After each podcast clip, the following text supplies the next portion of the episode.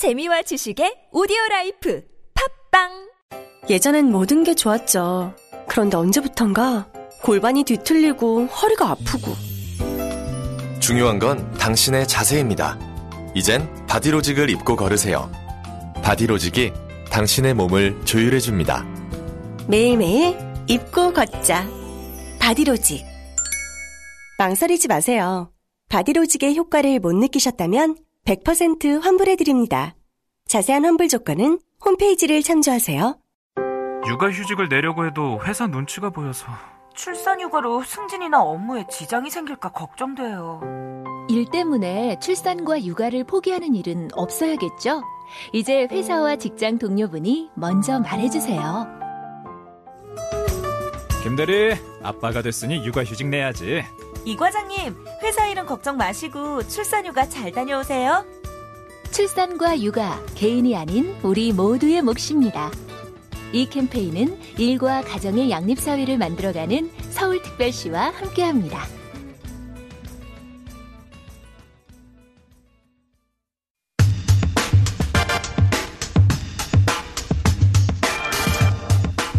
요즘 인터넷에 가짜 뉴스 많습니다. 카톡에도 많고 유튜브에도 많죠.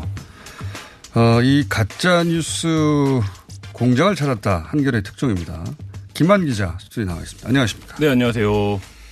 어, 지난주에 한번 다루려고 그랬는데 저희가 네. 시간이 안 돼가지고 네, 예. 오다가 그냥 갔습니다. 저희가 2주년 특집이라 네, 밀렸어요. 대신 어, 월요일 날 합니다. 한결의 한결의 20일 공동 탐사 보도 예.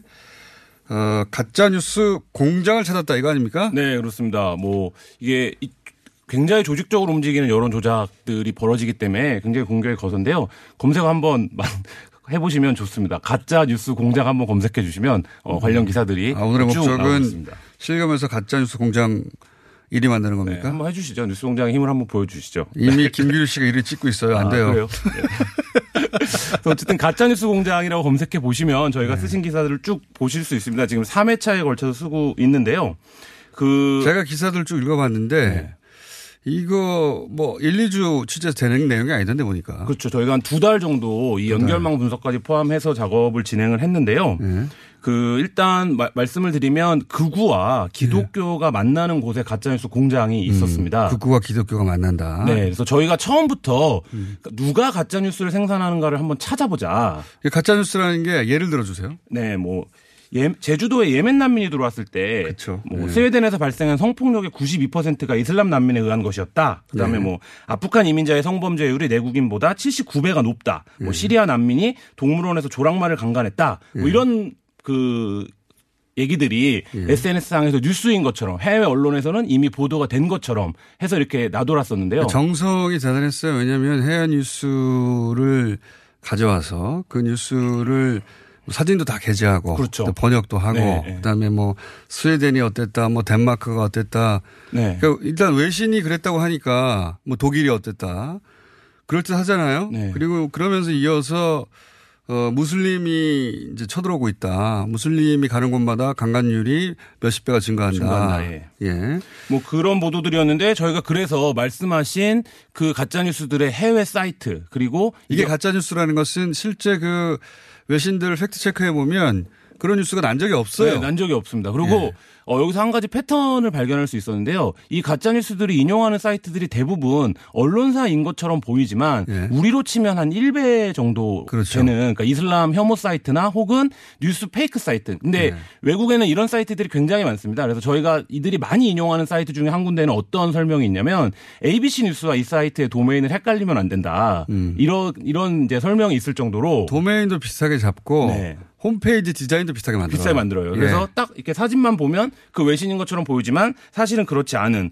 그래서 저희가 이 부분들을 복합적으로 검증을 했는데요. 예. 그래서 이 만든 자를 추적하면서 동시에 이 내용도 이제 검증하는 과정을 하다 보니 이 내용들이 에스더라고 하는 그 종교단체의 그 홈페이지 게시판 공지사항, 그러니까 이 에스더의 대표가 올렸던 공지사항 글, 그러니까 이미 난민이 입국하기 한 1년여 전쯤에 어, 이 무슬림 관련된 문제들을 쫙 그 공포를 조장하는 글을 작성하면서 만들었던 글이 출처를 어 출처로 하고 있다라는 것을 확인을 했습니다. 그러니까 이제 그 올해 이제 제주 예멘 난민 이슈. 사실 이 이슈가 어, 일반 대중은 알지도 못하는데 갑자기 각종 커뮤니티에 폭발적으로 증가했죠. 그렇죠. 예. 그러면서 어, 청와대 청원까지 연속으로 올라가고 그때 순식간에 70만까지 지금 가 있는 예, 상태인데요. 폭발적으로 증가했고 지금 말씀하신 가짜 뉴스가 확 퍼지고 어 저는 이게 이제 뭐 작전 세례라고 부르는데 네. 근데 요 특히 난민 이슈를 계속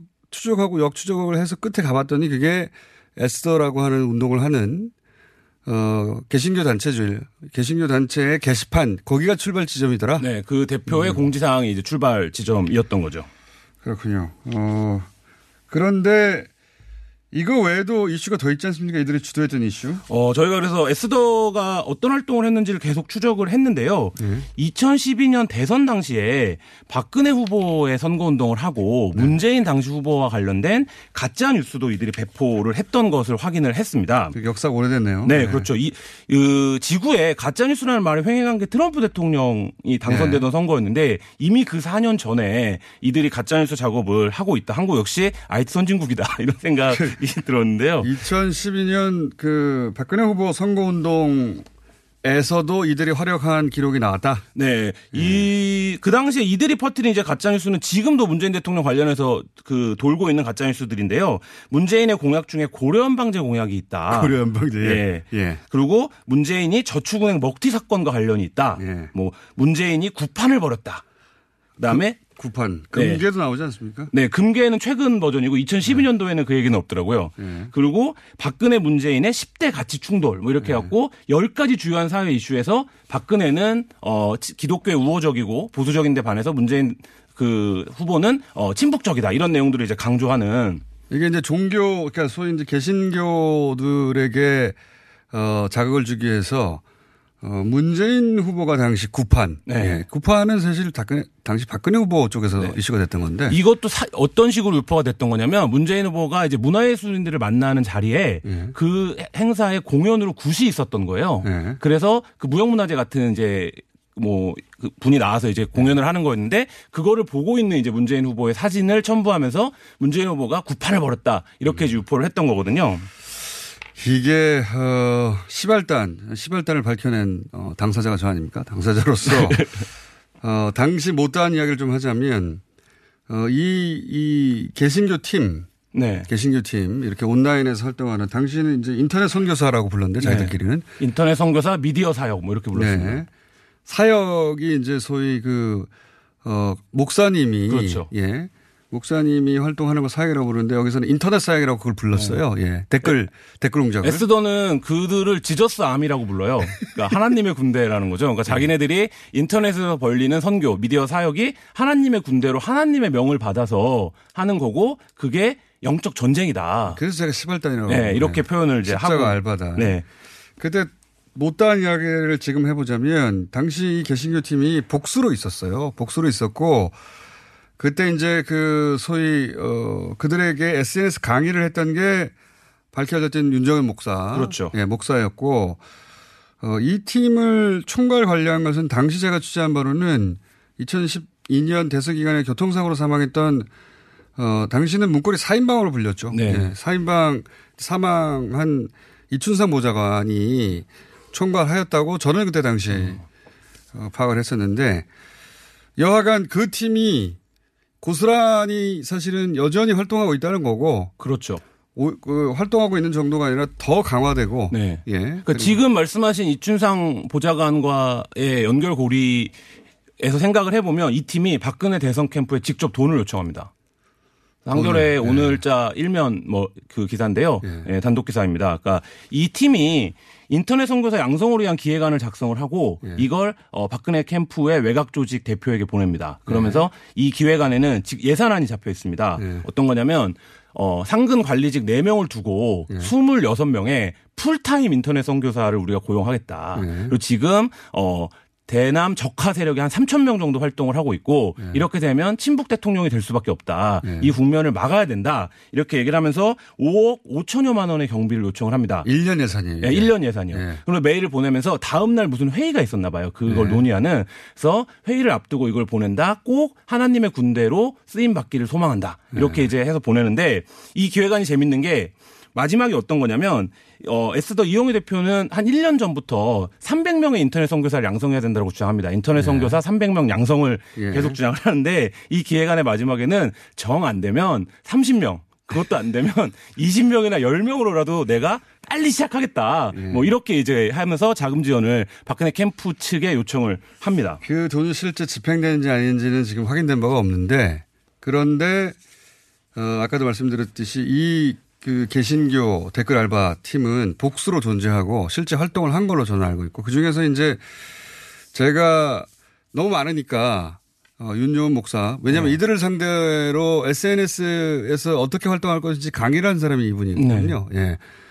어, 당시 한나라당에 어, 관계 팀에 들어가 가지고 그래서 윤정원 목사를 지목했지만 실제로는 복수의 팀이 있었습니다. 복수 팀. 그러니까 윤종훈 목사가 이들에게 이들이 이제 그 박근혜 캠프에 자금 지원을 요청한 게 대선 6개월 전인데요. 예. 그한 6개월 전쯤에 그, 그 전에도 있습니다. 그러니까 윤종원 목사가 에스더에 와서 강연을 합니다. 그 강연 제목이 트위터 사역과 인터넷 미디어 활용 전략, 네. 뭐 SNS 활용 전략 이런 것들에 대한 강연을 이제 윤종원 목사가 직접 하죠. 일찍이 윤 목사가 그 SNS 쪽에서 활- 활동을 했기 때문에 어, 그런 강연을 많이 했었고 그 강연을 들은 사람들이 이제 이 소위 이 팀이었고 윤 목사를 포함하여 당시 이제 그 일부 교회에서 그 자금을 댔다는 얘기가 네. 그때 있었어요. 근데 자금 좀 아직 확인은 안 됐죠. 그 부분과 관련해서도 저희가 단서를 발견했는데요. 예. 이들이 2012년 대선에 즉흥적으로 개입을 시작한 게 아닙니다. 그러니까 지금 말씀하신 대로 참여 준비를 했는데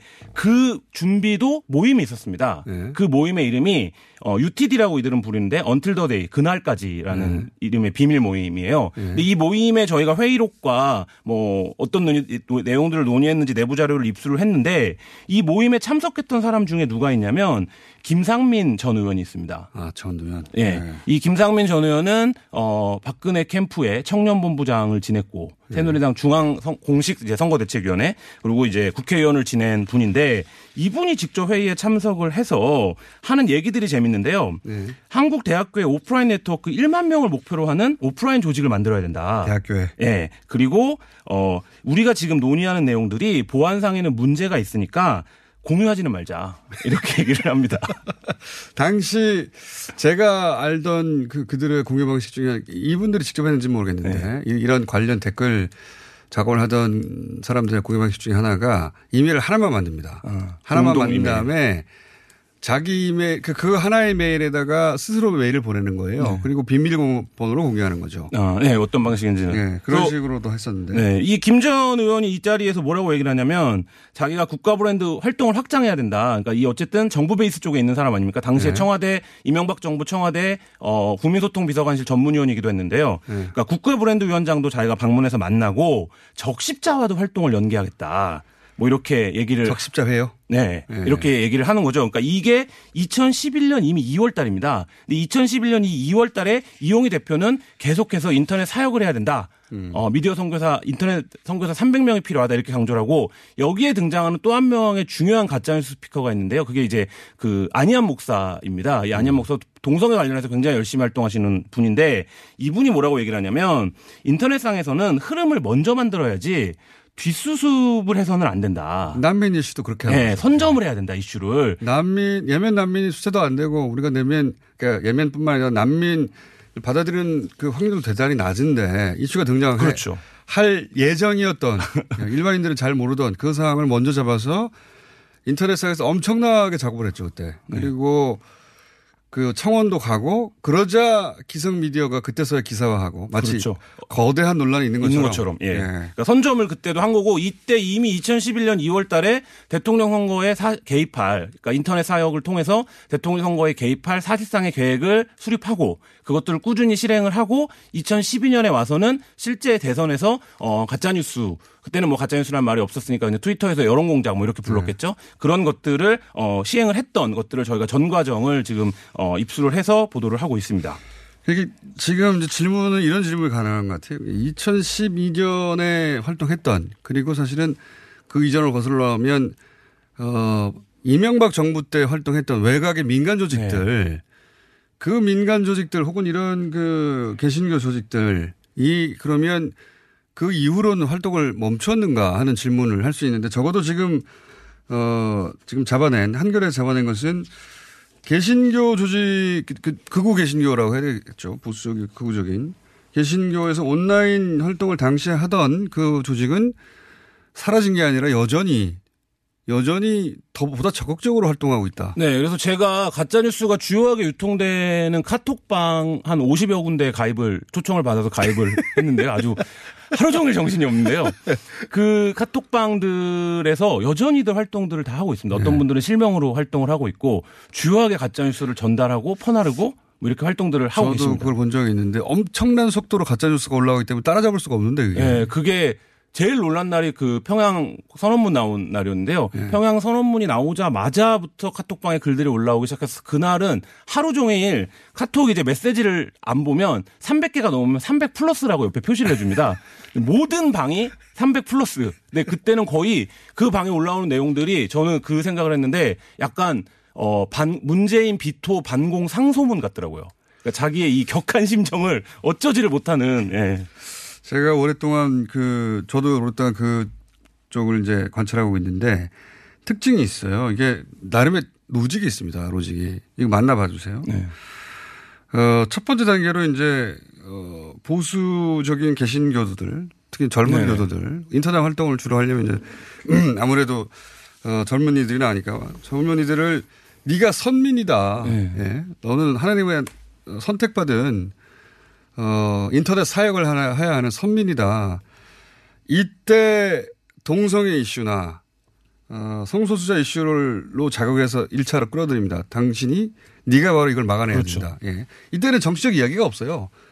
근데 두 번째 단계로 어, 이제 정치적 구구하고 연결고리를 만듭니다. 네. 그러니까 북한 혹은 이런 어, 성소수자 혐오 이슈 예. 이런 거로 연결고리를 만들어서 어, 이 극우 쪽 정치 쪽을 끌어들입니다. 2단계에 걸친 설득 섭외 네. 포, 섭 작업이 있어요. 네, 그 정확하게 보셨는데요. 저희가 에스더의 내부자들을 한 10여 명 가량 만났는데 대부분 이제 청년 때부터 에스더 활동을 네. 했다가 지금은 나오신 분들도 있고 활동하시는 분들도 있는데 이분들이 어, 에스더를 가게 된 이유는 뭐냐면 지금 말씀하신 기독교적 사회정의에 굉장히 그러니까요. 충실한 유형의 어, 이런 신앙인들입니다. 어릴 때부터 예. 교회 다니고 그 교리에 굉장히 충실한 그러다 보니까 모범적인 오히려. 그렇죠. 예. 그래서 자기 교회에서만 다 얘기를 듣기에 뭔가 갑갑함이 있는 거예요. 예. 보다 더 이제 신실한 기독교적 원리 이런 거에 접근하기 위해서 에스더라고 하는 이제 초교파적인 기독교 운동이 무슨 강연도 하고 하니까 여기 옵니다. 예. 그럼 말씀하신 대로 이들이 제일 먼저 반응할 수 있는 이슈로 이들을 포섭하기 시작합니다. 그렇죠. 게 예. 기독교적 사회 정의에 반하는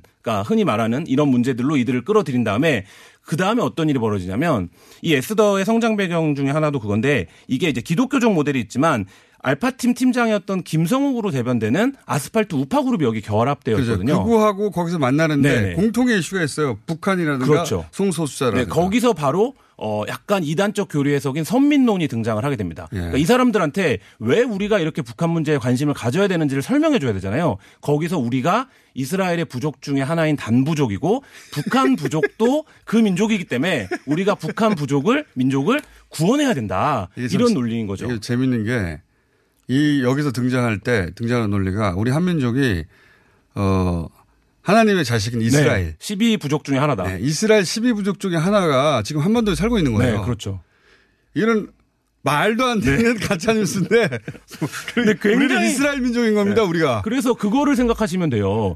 다 박근혜 탄핵 그 반대 집회 때 어, 태극기, 성조기 그리고 이스라엘기가 이스라엘기가 등장을 나오죠. 했죠. 그래서 사람들이 태극기와 성조기까지는 이해를 했어요. 그거는 이제 말하자면 보수파의 전통적인 상징물이니까. 근데 저 이스라엘기가 뭐냐? 왜 나왔냐? 왜 나왔냐? 이걸 굉장히 궁금했거든요. 그게 바로 이런 사람 흐름들을 어 신사도 운동이라고 이제 부르는데요. 네. 이 신사도 운동의 계열들, 그러니까 정말 어 말씀하신 대로 말도 안 되는 교리를 믿는. 근데 문제는 뭐냐면 10여 년 전만 해도 어 기독교계에서 이 교리를 명백하게 이단 취급을 해줬습니다. 예. 근데 말이 안 되잖아요. 네, 말이 너무 안 되잖아요. 그러니까 네. 우리가 이스라엘의 12부족 중 하나인 단부족이라는 이스라엘에서 여기까지 왔다는 것도 말이 안 되고. 네. 네. 근데- 생김새도 다르거든요. 네. 근데 어쨌든 그 과정에서 10년 동 최근 10여 년 동안 보수 기독교가 상당 부분 좀 침체를 겪고 있습니다. 그러니까 교회가 굉장히 좀 이제 반공 기독교의 시대가 저물면서 그러면서 교세 확장을 위해서 스멀스멀 이들을 좀 받아들인 거예요. 그 결과 박근혜 탄핵 집회를 거치며 이 이스라엘 깃발을 드는 어 정말 그 신구구 세력이 어떤 등장한 전면에 뭐 이런 상, 상황입니다. 그래서 개신교와 보수 개신교와 극우 정치 세력이 만나서 거기서부터 가짜뉴스 공장이 만들어져 있더라. 네. 이런 이야기고요. 이게 참 이율배반적인 것이 제가 지금은 무신론자가 됐지만 어릴 때는 아, 교회를 다니셨군요. 열심히 다녔거든요. 이 굉장히 이율배반적인 것이 그 예수를 부정했던 바리새인이라고 있어요. 교회 다니신 분들도 알 텐데 나쁜 사람들이라고 어 개, 개, 교인들에게 날려진 이스라엘의 요- 유대교는 지금 바리새인들의 후예예요. 그러니까 예수를 부, 부인하는 거죠. 예. 한국 극우 개신교가 예수를 부인하는 자들의 국기를 드는 거다. 굉장히 이율배반적입니다. 예. 저희 한겨레가 뭐 기독교를 혐오한다 이런 여론들이 이 가짜뉴스를 배포하는 사, 분들 사이에서 좀 있는데요. 기독교 혐오와는 전혀 상관이 없고요. 그러니까 이 기독교를 가장해서 한국 사회 민주주의를 위협하는 세력에 대한 뭐 탐사 보도고요. 다시 한번 이제 가짜뉴스 공장 한번 검색해 주시길 어, 부탁드려 보겠습니다. 가짜뉴스 공장 9월 있고요. 자, 여기서 오늘은 준비한 시간이 여기까지인데 여기 끝이 아닙니다. 왜냐하면 과연 이들이 전부인가? 예, 그리고 콜라보는 없는가? 다른 영역과의. 네. 어, 그리고 온라인 상에서의 유튜브는 어떤 것들이 있는가? 돈은 누가 되는가? 네. 누가 총괄하는가? 이런 질문 남았거든요. 예. 다시 한번 모시겠습니다. 오늘 여기까지 하겠습니다. 네, 감사합니다. 가짜뉴스 공장 김한 기자였습니다. 저희는 만 39세 이하 청년입니다. 저는 기술 창업이 처음입니다. 저는 창업한 지 6개월 이내입니다.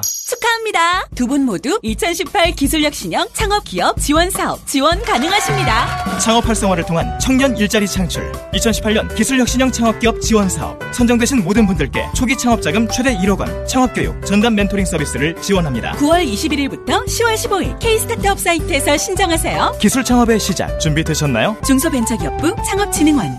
말이 살찌고 나도 살찌는 계절 10월 일에 찌든 나 문화생활을 즐기기로 결심했다 아 아니다 너무 비싸다 이대로 포기해야 하나 맙소사 세계적인 거리예술 40여 작품이 모두 무료라고 엄청나다 10월 4일부터 7일 목금토일 서울광장 일대 서울 거리예술 축제 이번 여행은 어디로 갈까? 일정은? 항공은? 호텔은? 아, 너무 어렵네. 여행 상품 결정하기가 수학 문제만큼 어려우시죠? 이럴 때일수록 정석으로 가야 합니다. 어려운 여행풀이 여행 정석이 친절하고 정직하게 답을 찾아드립니다. 하나투어 공식인증 예약센터 여행 정석 02-756-0003 여행 정석을 검색하세요. 정직한 여행사 여행 정석 02-756-0003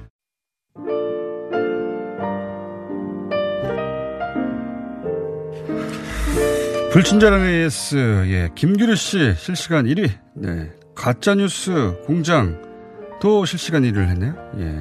김한 기자 소원 풀었습니다. 가짜뉴스의 진짜 문제는 대형교회 목사들이 설교 중 사실로 인용한다는 겁니다. 그렇군요. 계속 다루겠습니다. 여기까지 합니다.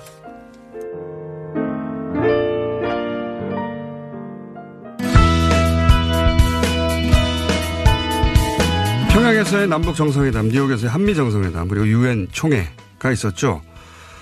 2차 북미 정상회담은 열릴 것인가, 종전 선언은 가능할 것인가, 기대, 우려 동시에 공존합니다.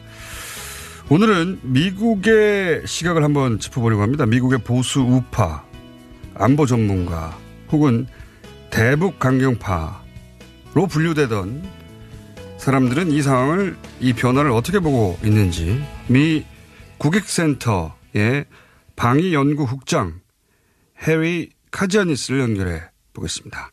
안녕하세요. 초대해 주셔서 감사합니다. 자, 제가 방금 미 국익센터 방위연구국장이라고 소개를 했고 또 알기로는 내셔널 인터레스트지의 편집장으로 알고 있습니다. 그리고 안보 전문가 보수 우파 대북 강경파라고 제가 소개를 했는데 이 소개가 맞나요? 더 이상 저는 제가 대북 강경파라고는 더 이상 생각하진 않습니다. 근데 그것만 빼고 나머지는 다 맞습니다. 대구 강용파에 대해서는 제가 이제 입장이 좀 변화됐다고 하니까 좀 더 자세히 여쭤보기로 하고 제가 왜 대구 강용파라고 소개를 했었냐면 어, 올해 봄에는 어떤 인터뷰를 하셨냐면 트럼프 김정은의 싱가폴 정상회담은 열리지 않을 거다. 그러면서 I think it's dead. 끝났다. 그 회담은. 그렇게 말한 적도 있고 그리고 어, 그런 인터뷰 때문에 제가 어, 이 뉴스 공장에서 당신에 대해서 굉장히 어, 북한에 대해서 잘 알지도 못하면서 말을 막 하는 사람이라고 제가 비난도 했었어요. 제가 그 인터뷰를 할 때는 그때는 그렇게 생각을 했습니다. 그때 미국의 입장은 CBID, 그러니까 이런 그 완변하고 불가역적이고 검증 가능한 이런 비핵화에 굉장히 더 강하게 초점을 맞추고 있었죠. 그리고 실제로 이 정상회담이 취소가 됐었습니다. 물론 다시 재개가 되기는 했습니다만 그때는 제가 굉장히 이 정상회담에 대해서 반대를 많이 했었습니다. 이 정상회담 자체가 북한에 너무 큰 양보를 하는 게 아니냐. 그런데 그때 그때의 제 입장이 완전히 바뀔 수밖에 없는 굉장히 큰 상황 두 가지 요소가 있습니다. 첫 번째는요. 정상회담 자체가 아까도 말씀드렸지만 굉장히 큰 성공이었다는 거죠. 분명히 김정인 위원장이 할아버지나 아버지와는 좀 다른 지도자가 아니냐. 좀 앞으로 관계, 북미 관계가 좋아질 가능성이 보이는 게 아니냐 이렇게 조심스럽게 그런 추측들이 많이 나오고 있지만요. 여기서 이거보다 사실은 더 큰 북미 관계가 변화할 수밖에 없는 더 큰 요소는 바로 중국 중국입니다. 중국과 미국 사이에 있는 현재 진행되고 있는 무역 전쟁입니다. 이것이야말로 제가 보기에 가장 큰 이런 변화를 가져올 수밖에 없는 요소인데요. 뭐 미국이 북한에 대한 최대 압 압박 작전 이것을 갖다가 계속하기 위해서는 중국의 도움이 있어야 됩니다. 그런데 북한의 수입과 수출이 중국을 통해서 이루어지고 있는 상황에서 지금 이 무역 전쟁 때문에 이 최대 압박 작전 작제가 완전히 죽었습니다. 그렇기 때문에 트럼프 정부가 행정부가 북한에 대한 태도를 갖다가 좀 더 부드럽게 유화적으로 나갈 수밖에 없고 이것은 완전한 적색 변화를 가져갈 수밖에 없는 그런 종류의 상황 변화입니다.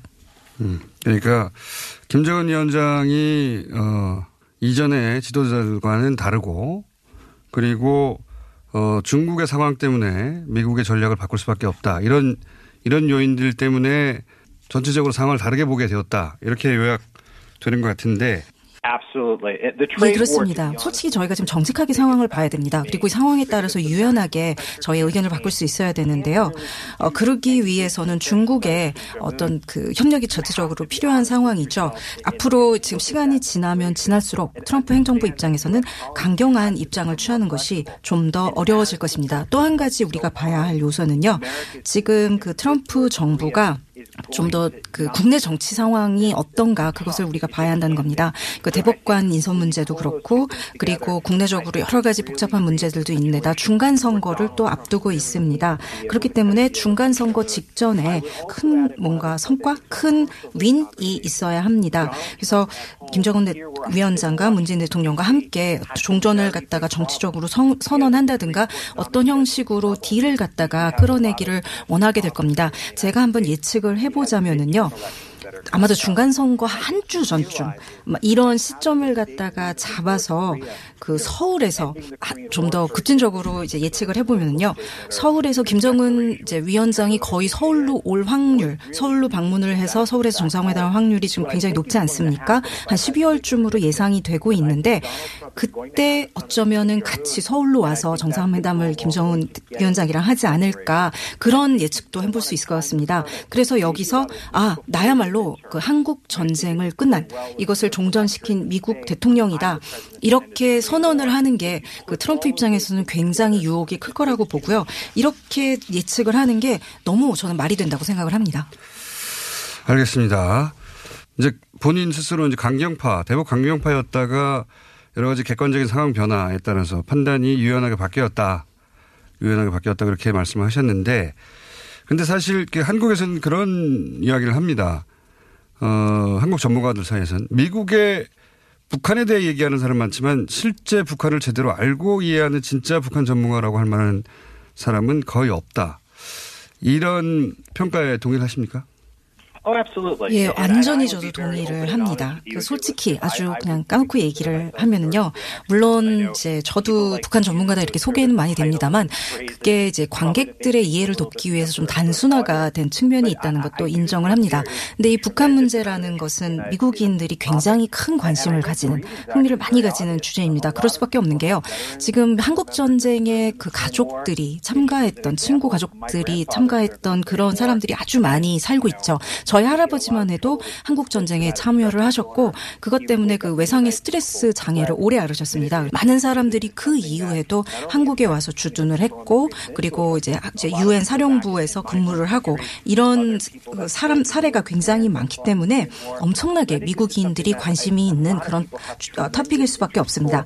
미국 사람들이 굉장히 궁금했던 거는 왜 이렇게 어, 한국과 남한이 대한민국이 남한과 북한이 오랫동안 이렇게 떨어져 있었는지 통일이 안 됐는지 거기에 대한 답을 알고 싶어 했음에도 불구하고 그동안 이 답은 뭐 여러 가지 그 미사일이나 어, 또 핵무기나 이런 것들에 파묻혀서 별로 얘기되지 못했습니다. 이제 문재인 정부가 여기에 대해서 더 중요한 문제들 북한의 경제 문제 혹은 북한이 어떻게 국제사회로 다시 돌아올 것인가 여기에 대해서 이 토론을 토의를 재개한 것에는 아주 저는 환영을 합니다.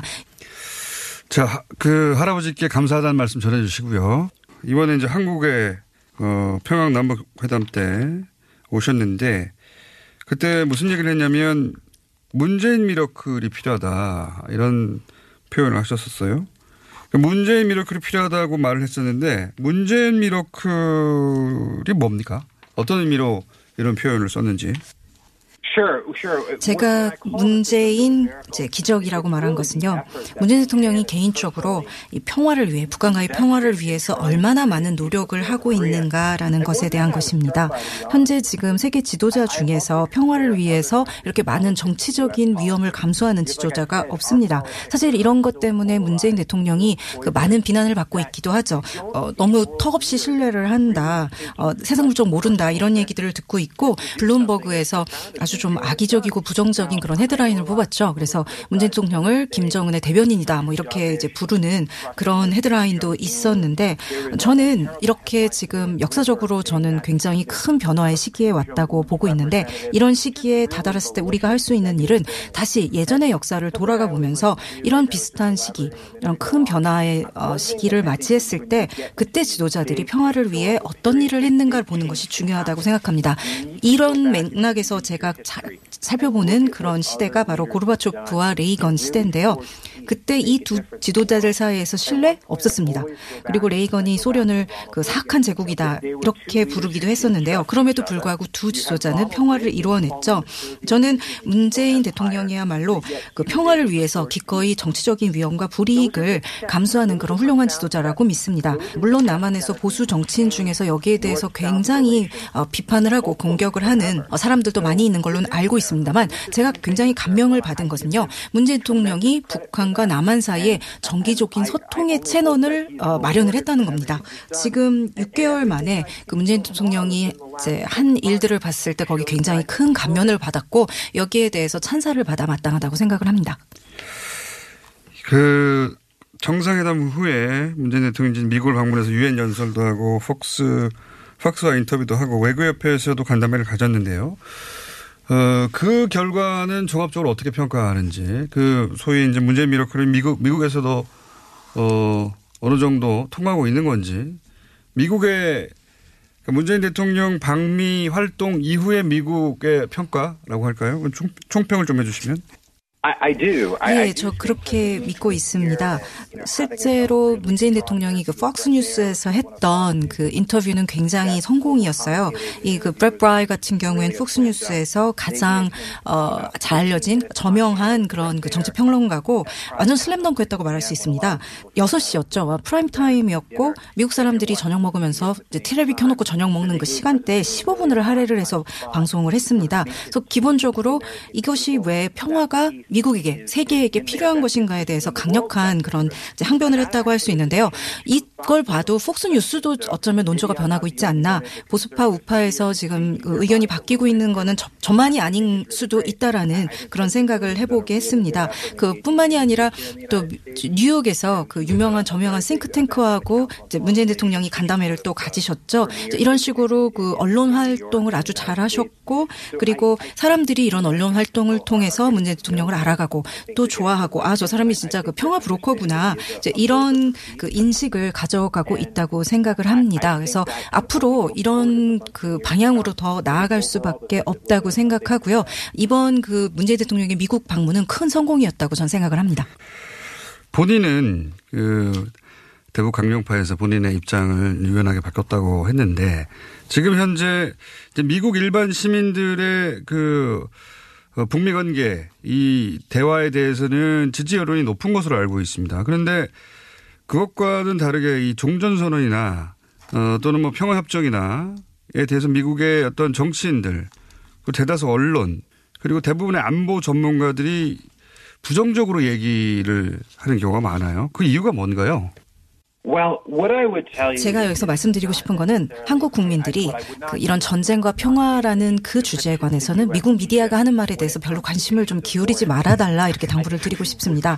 그 대신 제가 한국 국민들한테 좀 이렇게 해주십사 하는 거는요. 그 대신 미국의 역사, 특히 최근의 역사를 좀 봐달라 하는 겁니다. 지금 미국의 최근의 역사를 보면은요. 많은 비극적인 전쟁이 있었죠. 이라크 전쟁, 리비아, 시리아, 아프가니스탄 이런 전쟁을 겪으면서 수많은 가족들이 이 전쟁 전쟁에서 가족들이 죽거나 다치거나 하는 그런 고통을 겪었어야 했습니다. 그러다 보니까 지금 현재 미국 국민들은 전쟁에 대한 피로감이 굉장히 높은 상태인데요. 트럼프가 대통령이 될 수 있었던 중요한 이유 중에 하나도요. 트럼프가 이 전쟁들을 바보 같은 전쟁들 이렇게 불렀습니다. 난 여기에 돈을 더 쓸 의사가 없다 이렇게 밝혔기 때문에 이길 수 있었습니다. 한국에서 두 번째 한국 전쟁이 일어났을 때 상황이 어떨 것인가. 수백만 명의 사람들이 죽을 거다. 서울뿐만이 아니라 한반도 전체가 그럴 것이다. 또 미국에서도 수백만 명의 사람이 죽을 것이다. 그래서 구체적으로 미국이 전쟁이 일어났을 때 어떤 피해가 있을 것인지를 갖다가 보여줘야 합니다.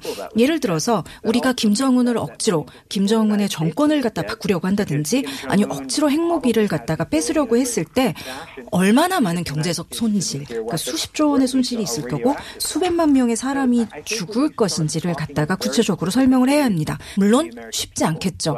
이게 그러면은 뭐 몇 주, 몇 달 만에 일어날 수 있을까요? 아닐 겁니다. 몇십 년이 걸릴 수도 있는 겁니다. 그렇기 때문에 문재인 대통령의 이런 용기 있는 시도에 대해서 정말 찬사를 보내고요.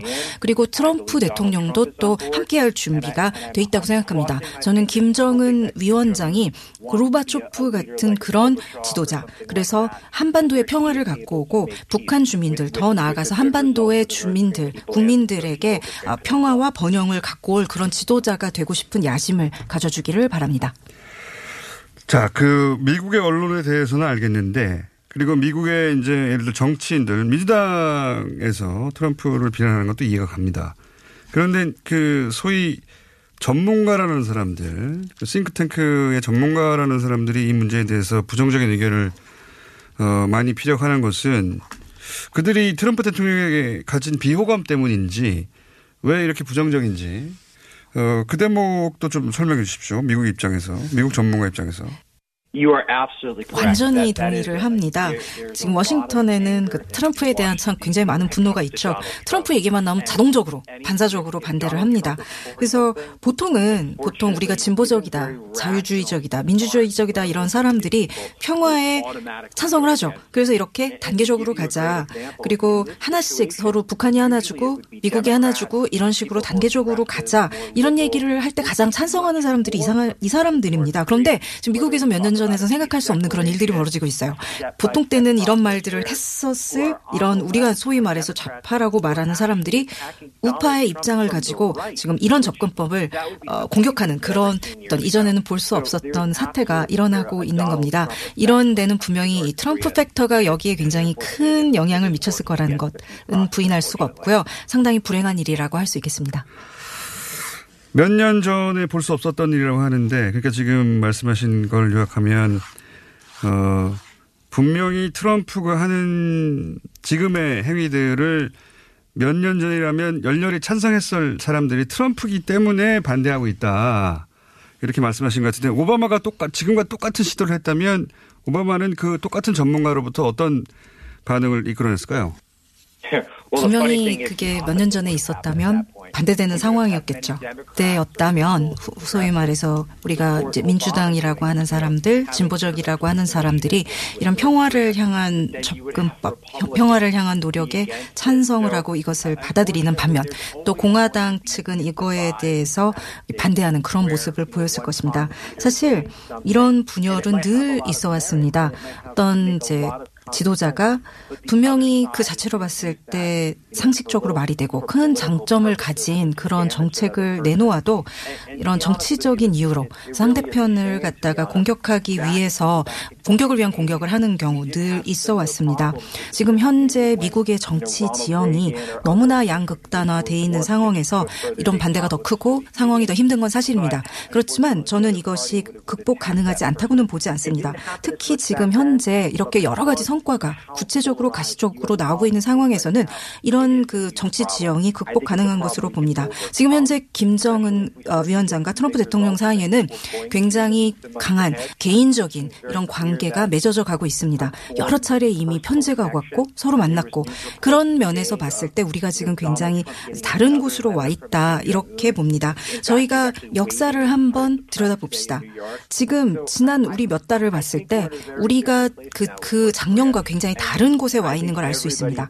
지금 굉장히 그 구체적인 모든 사람들이 보고 아, 동의할 수 있는 프레임워크가 이미 마련이 돼 있죠.